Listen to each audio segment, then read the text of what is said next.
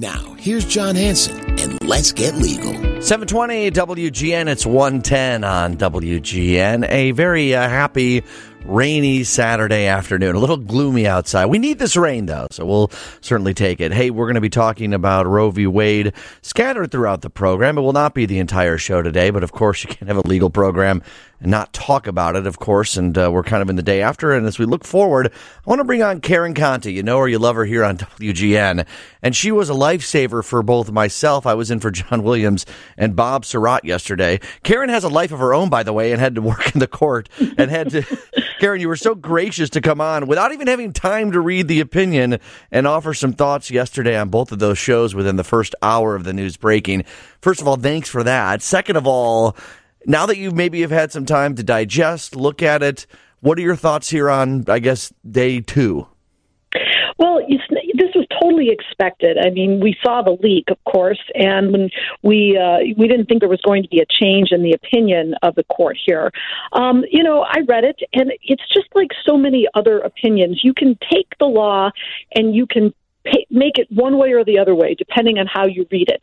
And when you when people say that the Supreme Court is not political, and they like to think of themselves as not political, I just don't buy into that because when I read the opinion, you know, I have an opinion on the way things should go for sure. I, I do, but I try not to inflict that on other people. But as I was reading it, I could feel that Alito had just a real aversion to the whole issue of abortion and read the law the way he wanted it to come out in the end.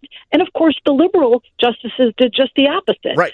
So you know, and both both sides were well reasoned to right. some extent, and it's really just a matter of how we want this to come down. And um, I, I just I just find it very interesting that it took 50 years for this to happen. As we look forward now, I mean, this is not just a one and done story. I mean, of course, we have the trigger law states where abortion was immediately deemed illegal yesterday, but now we've got state legislatures that have to go through. We have confusion in Wisconsin. Does do we revert back to an 1846 law? Yes or no? So this is going to be something that plays out for weeks and months, Karen. Well, it is. And, you know, in our lifetime, at least in my lifetime, no woman really had to fight for the right to choose because when we were born or when we became of age, we, there was always that, that right. And we sort of took it for granted. Um, so now we don't even know how the politicians are going to play this out because there's a thought that that there are women on both sides of the aisle who don't like this this overturning. So yes, we're going to see legislation all over the place. It's going to become a prime issue in in politics, and then courts, of course, are going to do what they're going to do, which is interpret the laws. And uh, again, you know, will there be an executive, uh, uh, some sort of executive mandate? Will there be a constitutional amendment? And those are all questions down the line. Yeah, and you know, you bring up what's next, and you know, I've seen a lot of chatter, uh, people that are were pro-choice blaming Democrats when they had a supermajority briefly in 2009 for not codifying Roe, and I see people on the right that say now, hey, if we get the House, we get the Senate, and and the presidency by 2024, we can codify uh, no abortions allowed. And I guess my question for you is, well, that's all well and good on either side, right? And there's arguments to be made there the, the Supreme Court can still overrule a congressional action. So that, that's no, there's no guarantee that a 2009 codification of Roe would have led to no ruling yesterday, right? That, no, that's correct, but it'll probably be a different analysis because right. the question would be Does our federal government have a right to tell the states how to legislate? And there are plenty of laws. And you know what's interesting? If you, I was just kind of looking at this right to privacy, which um, Judge Justice Alito such thing as a right to privacy. Uh, abortion wasn't even an, an issue back to the founding fathers. It's not mentioned in the Constitution. Well, women didn't have rights back on the days of the founding fathers. They weren't even really a person under the law. They they, they couldn't vote. They couldn't. Uh, they were considered chattel, uh, which is property.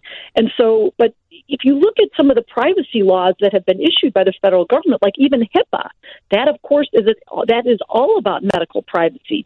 So how could the federal government uh, make laws about federal privacy when it comes to medical, and this federal government not have the right to to determine a woman's right to privacy? So there's a lot of things that need to be explained and a lot of uh, court cases that are going to come down here. Oh, for sure. Yeah, and I think that people just to kind of and correct me if I'm wrong. Eh, there's no word of privacy in the original Constitution, and there hasn't been in subsequent amendments. But and this is where that law is. It just depends on what your analysis is. Some people argue that there is the right to privacy inherent in some of the amendments, and some of the Federalist Papers that were written at the time say that it, it does exist in some of these amendments. Soldiers can't be quartered in your homes. Uh, you know, the ideas about search and seizure. You know, the, the, so that the privacy, well, it's not spelled out, is inherent in the document itself. Other people say no. If they wanted a right to privacy, they would have spelled it out, or, or you can spell it out with the constitutional amendment. That's where we kind of get this law judicial interpretation, right? Well, of course. And and listen, the right to travel and the right to vote are not in the Constitution right. either.